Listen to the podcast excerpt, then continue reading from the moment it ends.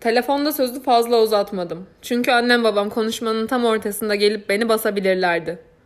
Gelmediler ama. Bayan Tolini çok iyi karşıladı. İstersem hemen gelebileceğimi söyledi.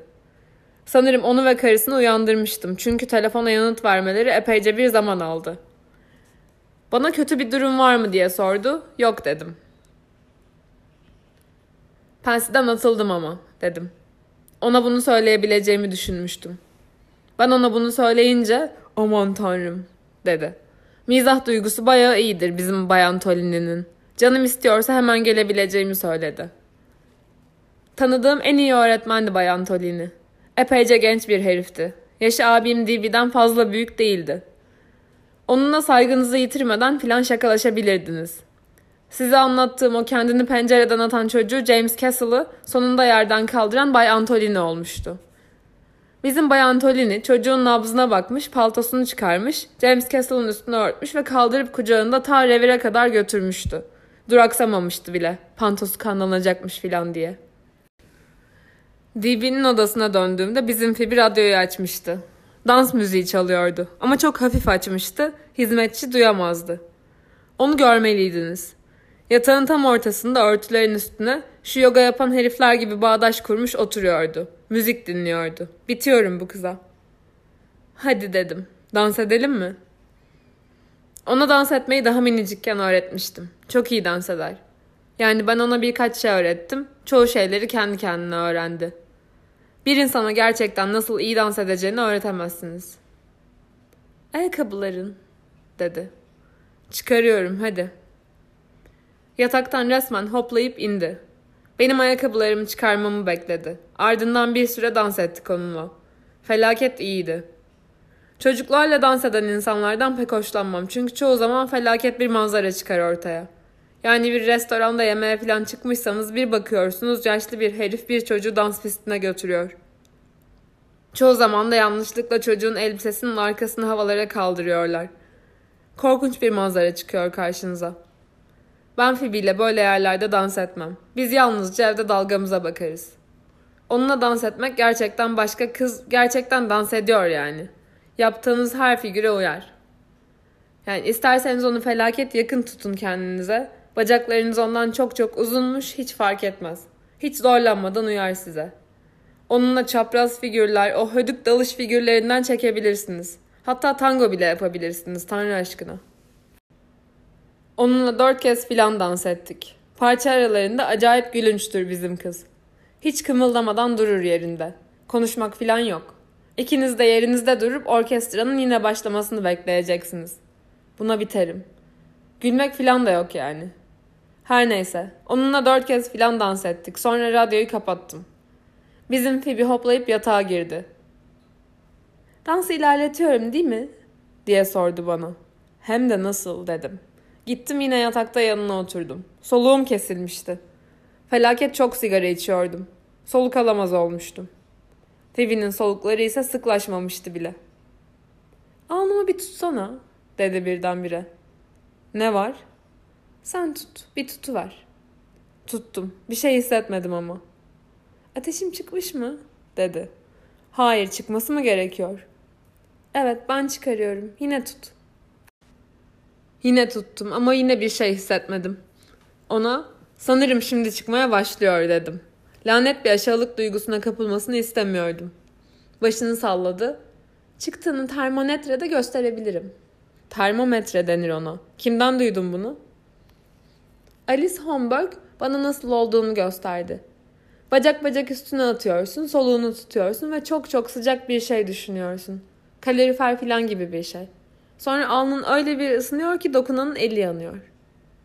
Buna bitmiştim. Sanki korkunç bir tehlike içindeymişim gibi elimi hızla alnından çektim. Aman iyi ki söyledin sağ ol dedim. Elini yakmayacaktım zaten. Duracaktım çok sıcak ol. Şşş dedi. Sonra acayip bir hızla kalktı yatakta oturdu. O böyle yapınca felaket ürktüm. Ne oldu? dedim. Ön kapı dedi güçlü bir fısıltıyla.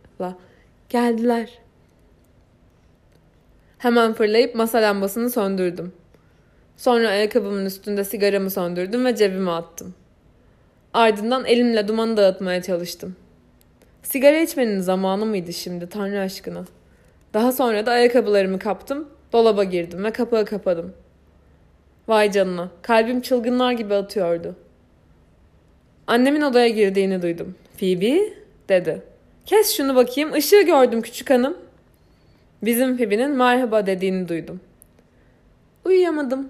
İyi vakit geçirdiniz mi? Şahaneydi, dedi annem. Ama sesinden öyle olmadığını anlıyordunuz. Gezmeye gitmekten filan pek hoşlanmazdı. Niye uyuyamadın sorabilir miyim küçük hanım? Üşümedin ya. Hayır üşümedim ama uyuyamadım.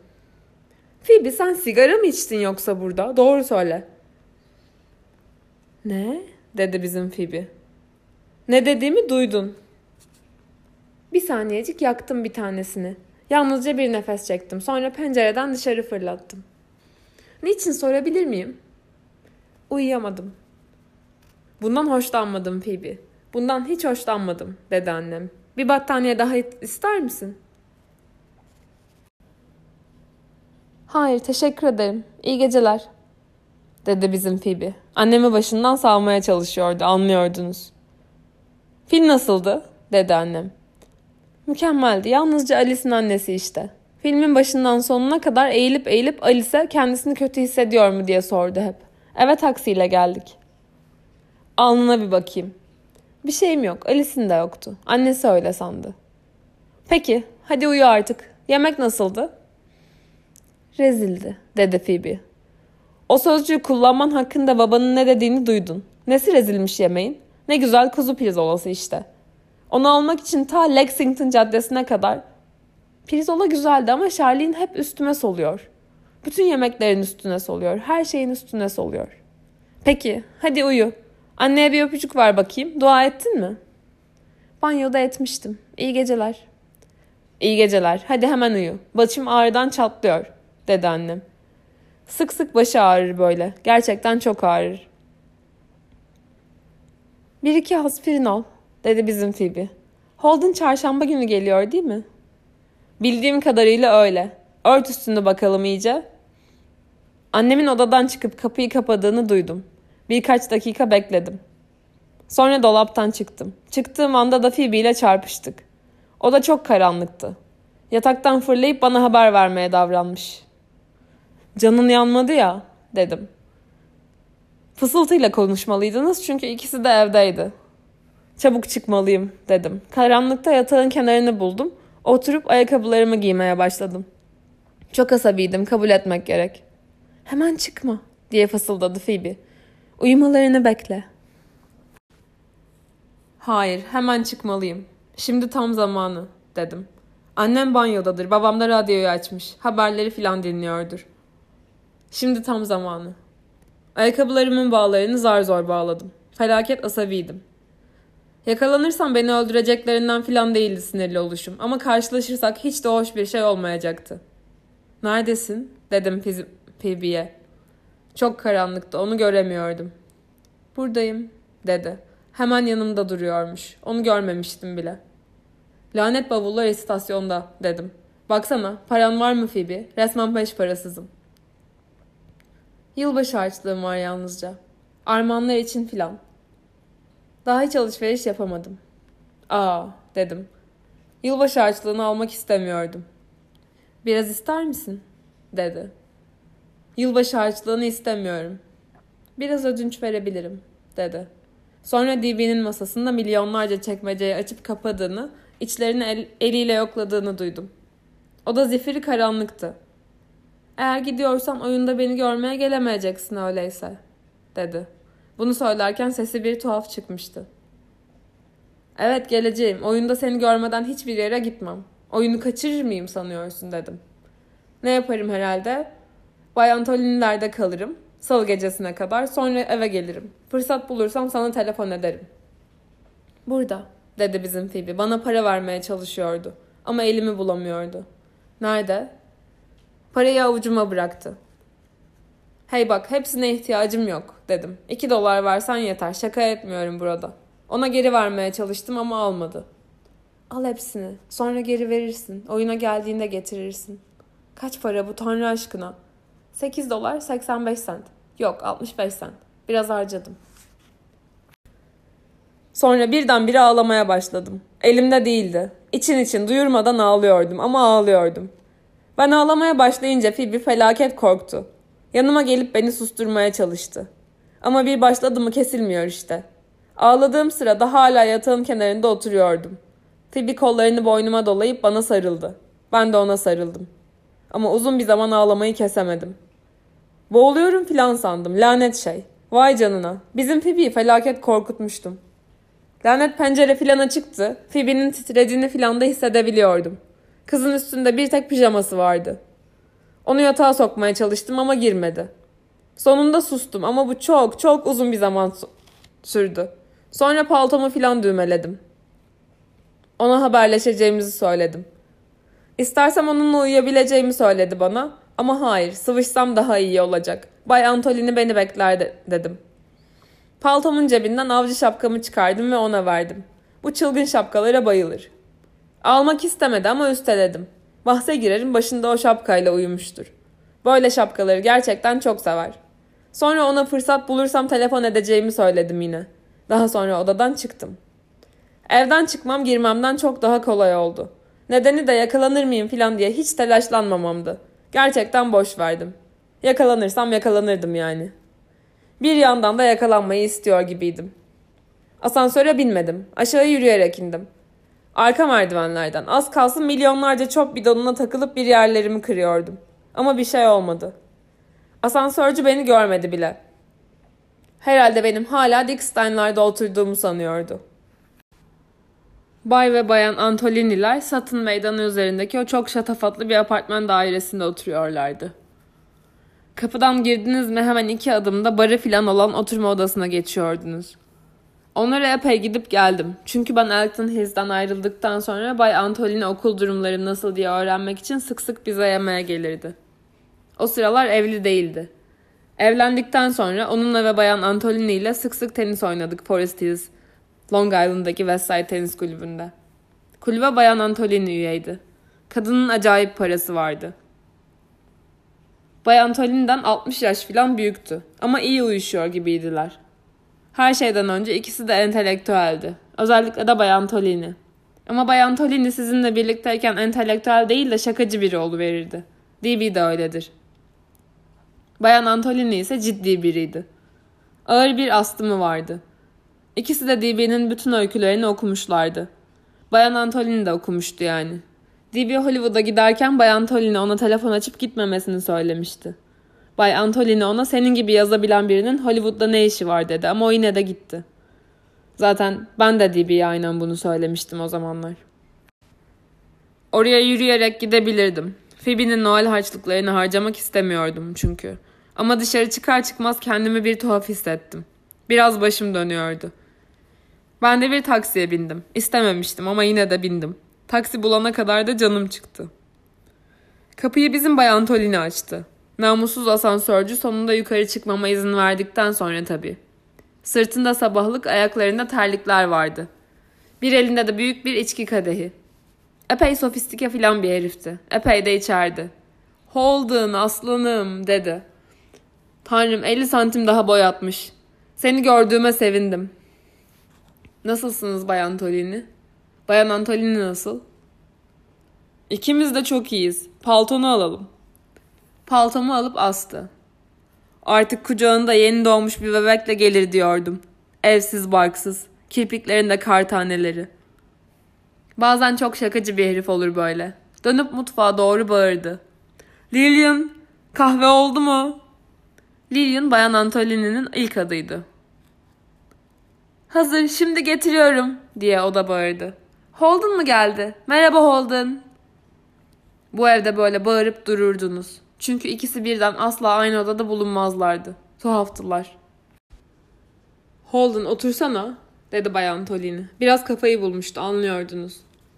O da az önce bir parti verilmiş gibiydi. Ortalık bardaklar ve fıstık tabaklarıyla doluydu. Kusura bakma her yer dağınık dedi. Bayan Antolini'nin Buffalo'dan gelen ahbaplarını eğlendirdik. Aslına bakarsan kendileri de Buffalo'ydu. Güldüm. Bayan Antolini mutfaktan bağırarak bana bir şey söyledi ama duymadım. Ne dedi diye Bayan Tolini'ye sordum. Yanınıza gelince Holden bana bakmasın diyor. Yataktan yeni kalktı. Sigara alsana içiyor musun? Sağ olun dedim. Bana tuttuğu kutudan bir sigara aldım. Arada bir fazla içmiyorum. Umarım öyledir dedi. Sehpadan aldığı kocaman çakmakla sigaramı yaktı.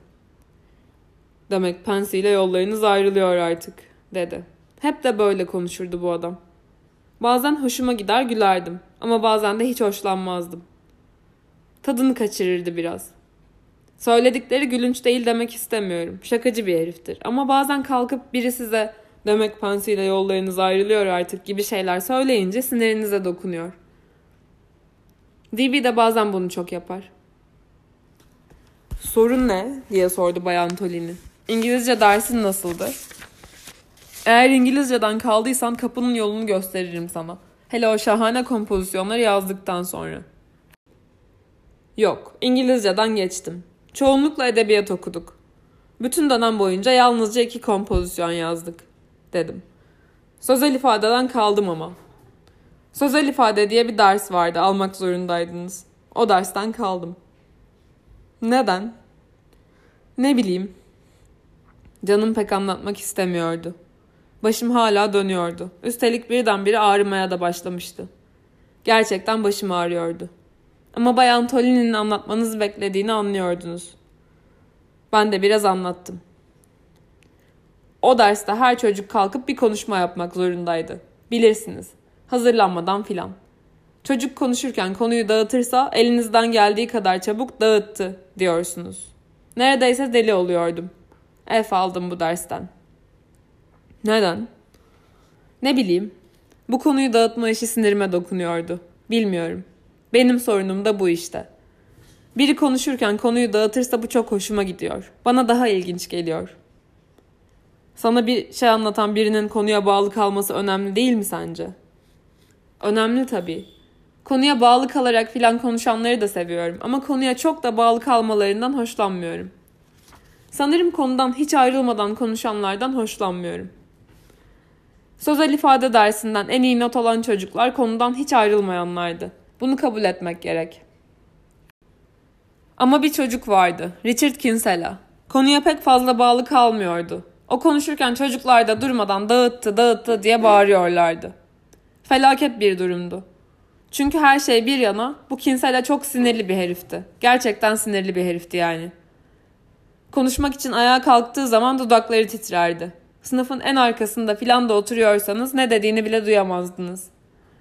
Dudaklarının titremesi biraz geçince onun yaptığı konuşmayı herkesinkinden daha çok beğendim.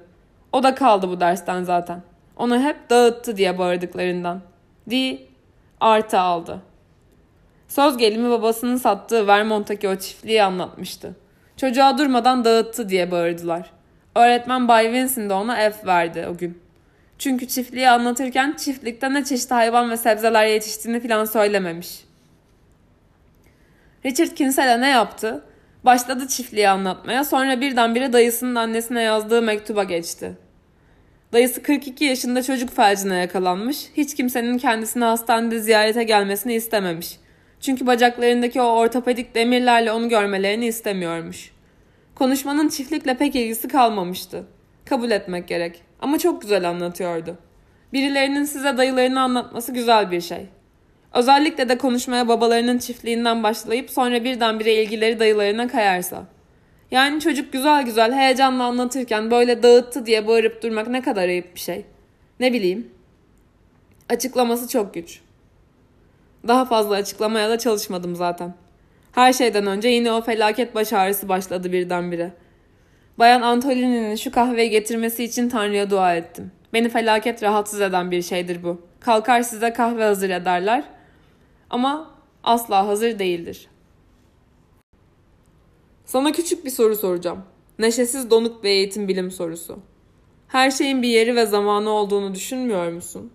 Sence biri önce babasının çiftliğini anlatmaya başlayıp ardından babasının tüfeklerine geçse, belki ondan sonra dayısının bacaklarındaki ortopedik demirlere geçse daha iyi olmaz mı? Ya da dayısının ortopedik demirlerini bu kadar tahrik edici buluyorsa daha konuşmanın en başında bu konuyu seçmesi gerekmez miydi çiftliğin yerine? Canım düşünmek ve yanıt vermek filan istemiyordu. Başım ağrıyordu ve kendimi berbat hissediyordum. Midem de ağrıyordu biraz doğrusunu isterseniz. Evet, ne bileyim, sanırım gerekirdi. Yani sanırım onu en çok dayısı ilgilendirdiyse konu olarak çiftliği değil dayısını seçmesi gerekirdi. Ama sizi pek fazla ilgilendirmeyen bir şeyi anlatmaya girişmeden önce en çok neyin ilginizi çektiğini bilemiyorsunuz çoğu zaman. Bence birisi bir şey hakkında en azından ilginç bir şey söylüyor ve bunu heyecanla yapıyorsa bırakacaksınız ki anlatsın. Bu güzel bir şey. Bay Vincent denen o öğretmeni bilmiyorsunuz. Sizi deli ediyordu. O ve lanet sınıf. Yani size durmadan toparla kısa kes der dururdu. Bazı şeyleri kısa kesip toparlayamazsınız ki. Yani biri size öyle dedi diye anlatacağınız şeyi nasıl kısa kesip toparlarsınız? Bu Bay Vincent denen herifi bilmiyorsunuz. Çok zeki falan biriydi ama anlıyordunuz. Adamda beyin yoktu. Kahveleriniz geldi beyler sonunda, dedi Bayan Antolini. Bir tepsi de kahve, kek ve ıvır zıvır getirmişti. Holden bana gözünün ucuyla bile bakma. Felaket bir durumdayım. Merhaba Bayan Antolini, dedim. Ayağa kalkmaya filan davrandım ama Bay Antolini ceketimden tutup çekti ve oturttu. Bizim Bayan Antolini'nin saçları o demir kıvırma zımbırtılarına sarılıydı. Dudak boyası filan da yoktu. Pek çekici değildi yani. Bayağı yaşlı görünüyordu. Buraya bırakıyorum. İkiniz de alın bakalım, dedi Bayan Antolini. Sehpanın üstündeki o bütün bardakları filan itip tepsiyi boşalan yere koydu. Annen nasıl Holden? Annem iyi sağ olun. Görmeyeli epey oldu ama en son onu... Sevgilim Holden'ın bir şeye ihtiyacı olursa her şey çarşaf dolabında üst rafta. Ben yatıyorum çok yorgunum dedi.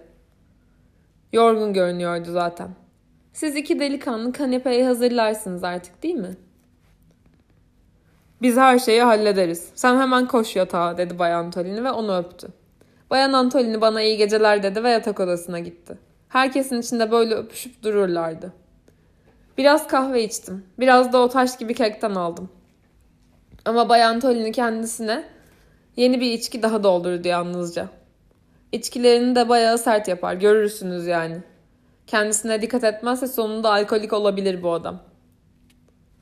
Birkaç hafta önce babanla bir öğle yemeğinde buluştuk, dedi birdenbire. Biliyor muydun? Hayır, bilmiyordum. Haberin yok tabii. Seninle ilgili ne kadar meraklandığından. Biliyorum, ilgilendiğini biliyorum. Anladığıma göre bana telefon etmeden hemen önce en son müdüründen senin kesinlikle hiç çaba göstermediğini bildiren uzun ve ıstırap verici bir mektup almış. Derse girmiyormuşsun. Derslere hazırlanmadan giriyormuşsun. Genelde dört dörtlük bir... Bütün derslere girdim. Derse girmemenize izin vermiyorlar ki zaten. Bazı derslere katılmadım birkaç kez. Size anlattığım o sözlü ifade dersi gibi derslere. Ama derslere sürekli girmemezlik etmedim. Ama bunları tartışmayı hiç istemiyordu canım. Kahve midemi biraz düzeltmişti ama başım hala korkunç bir şekilde ağrıyordu. Bayan Tolini bir sigara daha yaktı. Tiryakiler gibi içiyordu. Sonra bana, açık söyleyeyim Holden, sana ne söyleyeceğimi bilemiyorum. Biliyorum, konuşmak zor benimle, farkındayım. İçimde öyle bir duygu var ki sanki sen başına korkunç korkunç bir bela sarıyorsun. Ama doğrusu bunun ne çeşit bir bela olduğunu hiç... Beni dinliyor musun? Evet. Anlıyordunuz, kafasını toplamaya çalışıyordu. Bu öyle bir bela olabilir ki 30 yaşına gelince bir barda oturur, içeri girenlere bakar ve üniversite takımında futbol oynamış gibi görünen herkesten nefret edersin. Ama belki de bu onunla aramızda bir sırdır diye konuşan insanlardan nefret etmeye yetecek kadar eğitim de almış olabilirsin. Ya da sonunda bir şirket bürosunda en yakınındaki sekreter kıza zarf açacağı fırlatabilirsin. Bilmiyorum. Sözü nereye getirmeye çalıştığımı anlıyor musun acaba? Evet tabii. Anlamıştım ne demek istediğini. Ama bu nefret etme konusunda yanlış düşünüyorsunuz. Yani üniversitede okuyanlar konusunda. Gerçekten nefret ettiğim herifler de pek fazla değil yani. Ben aslında onlardan arada sırada biraz nefret ediyorum. Pensi'de tanıdığım o Stradlater gibi örneğin ve öbür çocuk Ekli gibi. Onlardan ara sıra nefret ettim. Kabul ediyorum ama bu çok uzun sürmedi yani. Onları bir süre görmeyince odaya gelmedilerse veya yemekhanede birkaç kez onları görmediysem onları özledim. Onları gerçekten özledim. Bay Antolini bir süre hiçbir şey söylemedi. Ayağa kalktı ve içkisine bir buz parçası daha attı. Sonra yerine oturdu. Düşünüyordu, anlıyordunuz. İçimden ne var şu konuşmayı kesse de yarın devam etsek diye geçiriyordum. Ama bırakacağı hiç benzemiyordu. Siz tartışmak istemiyorsunuz, o zaman da insanlar yakanızı bırakmıyorlar böyle. Peki beni bir dakika dinle. Aklında kalacak biçimde söyleyemem bunu şimdi belki. Ama bir iki gün içinde bu konuda sana bir mektup yazacağım. O zaman tam olarak anlarsın. Ama şimdi yine de dinle beni. Yeniden düşünmeye başladı. Sonra bu başına sardığını düşündüğüm bela özel bir çeşit dehşet verici bir bela bu. Başına bela sarıp düşmeye başlayan birine dibe vardığını anlama şansı verilmez. Düşer, düşer, düşer ama düştüğünü anlayamaz. Tüm düzen hayatlarının şu ya da bu döneminde çevrelerinin onlara veremediği şeyleri arayan insanlar için kurulmuştur. Veya çevrelerinin onlara sağlayamadığını sandıkları şeyleri arayan insanlar için. Onlar da aramaktan vazgeçerler. Beni dinliyor musun? Evet efendim. Emin misin? Evet. Ayağa kalktı ve kadehine biraz daha içki koydu. Sonra yerine oturdu. Epeyce bir süre hiçbir şey söylemedi. Seni korkutmak istemiyorum, dedi. Ama seni soylu bir biçimde ölürken görebiliyorum. Şöyle ya da böyle. Değersiz bir dava uğrunda. Bana tuhaf tuhaf baktı. Senin için bir şeyler yazsam bunu dikkatle okur musun ve saklar mısın? Evet tabii, dedim. Daha sonra gerçekten de sakladım. Bana verdiği o ka- kağıt hala duruyor. Odanın öbür ucundaki yazı masasına gitti ve sandalyeye oturmadan orada bir kağıda bir şeyler yazdı. Sonra elinde o kağıtla gelip yerine oturdu. Tuhaf ama bunları yazan kişi yaşayan bir şair değil. William Steckel adlı bir psikanalist yazmış. Dinle bak, Nedi, sen beni dinliyor musun? Evet, tabii dinliyorum. Bak ne diyor. Olgunlaşmamış insanın özelliği bir dava uğruna soylu bir biçimde ölmek istemesidir. Olgun insanın özelliği ise bir dava uğruna gösterişsiz biçimde yaşamak istemesidir. Uzandı ve kağıdı bana verdi. Alıp hemen okudum. Ona teşekkür filan ettim ve kağıdı cebime koydum. Böyle zahmetlere girecek kadar iyi bir insandı. Gerçekten iyiydi. Ama ne var ki canım bu konulara dalmak istemiyordu artık. Vay canına birden kendimi acayip yorgun hissettim. Ama Bayan Tolini'nin hiç yatmaya niyeti olmadığını anlıyordunuz. İyice kafayı bulmuştu. Sanırım bugünlerde, dedi. Ne olacağına karar vermek zorunda kalacaksın. Sonra ne olacaksan ona göre hareket etme. Ama hemen. Bir dakika bile kaybedecek zamanın yok. Yok senin zamanın. Başımı salladım. Çünkü bana bakarak konuşuyordu. Ama neden söz ettiğinden pek emin değildim. Neden söz ettiğini epey anladığımı sanıyordum ama o an pek emin değildim. Felaket yorgundum. Bunu sana söylemekten nefret ediyorum, dedi. Ama ne olacağına karar verdikten sonra iyi bir düşün. İlk işin kendini derslerine vermek olacaktır yine de. Sen bir öğrencisin. Hoşuna gitse de gitmese de öğrencisin. Sen bilgiyle yatıp bilgiyle kalkmak zorundasın. Ve bir düşünürsen anlayacaksın ki tüm bu Bay Vines'lerin onların sözel ifadelerini bir atlatsan Bay Winson'ları dedim. O da bütün Bay Winson'ları demek istemişti. Bay Vines'leri değil. Ama yine de sözünü kesmemem gerekirdi. Peki Bay Winson'ları. Bir kez tüm bu Winson'ları atlattıktan sonra gönlünde yatan türden bilgiye adım adım yaklaşmaya başlayacaksın. Yani istiyorsan, arıyorsan ve bekliyorsan onu. Diğer pek çok şeyin yanında insanların davranışları karşısında aklı karışan, korkuya kapılan hatta hasta olan ilk kişinin sen olmadığını anlayacaksın o zaman. Bu konuda hiç de yalnız değilsin. Heyecan ve dürtüyle öğrenmek isteyeceksin. Aynı senin şimdiki durumunda pek çok pek çok insan ahlaksal ve ruhsal sorunlarla karşılaşmış. Ne mutlu ki bazıları bu sorunları yazmışlar. Onlardan öğreneceksin bunları eğer istersen. Aynı biçimde bir gün senin öğreneceğin bazı şeyleri başka birinin gelip senden öğrenmesi gibi. Ne güzel bir düzen bu. Sırayla karşılıklı ve eğitim de değil bu. Tarih bu, şiir bu. Durdu ve kadehinden iri bir yudum aldı. Sonra yine başladı. Vay canına. Coşmuştu adam. İyi ki onu durdurmaya falan kalkmamışım. Bu dünyaya, dedi, yalnızca iyi eğitilmiş insanların ve bilim adamlarının değerli katkıları olabilir demeye çalışmıyorum. Ama diyorum ki iyi eğitim görmüş insanlar ve bilim adamları başlangıçta zeki ve yaratıcı iseler ne yazık ki bu ender bir durumdur. Yalnızca zeki ve yaratıcı olan insanlara kıyasla arkalarında sonsuza kadar kalabilecek çok daha değerli şeyler bırakıyor gibiler. Kendilerini daha açık seçik ifade edebiliyor gibiler ve genellikle düşüncelerini sonuca ulaştırmak gibi bir tutkuları var. Ve en önemlisi %90 olasılıkla bilim adamı olmayan düşünürlerden daha alçak gönüllü oluyorlar. Beni izliyor musun? Evet efendim. Epeyce bir süre bir şey söylemedi. Hiç başınıza geldi mi bilmiyorum ama böyle oturup karşınızdakinin düşüne düşüne konuşmasını beklemek biraz zor. Gerçekten zor yani. Esnenememeye çalışıyordum. Sıkıldığım için filan değil, sıkılmış filan değildim ama birdenbire acayip uykum gelmişti. Akademik eğitim sana bir şeyler kazandırıyor. Biraz yol alırsan zihninin boyutları hakkında bir fikir veriyor sana bu eğitim. Zihninin neye uyup neye uymadığı hakkında. Bir süre sonra da zihninin yapısına hangi düşüncelerin uygun olduğu hakkında bir fikrin oluyor.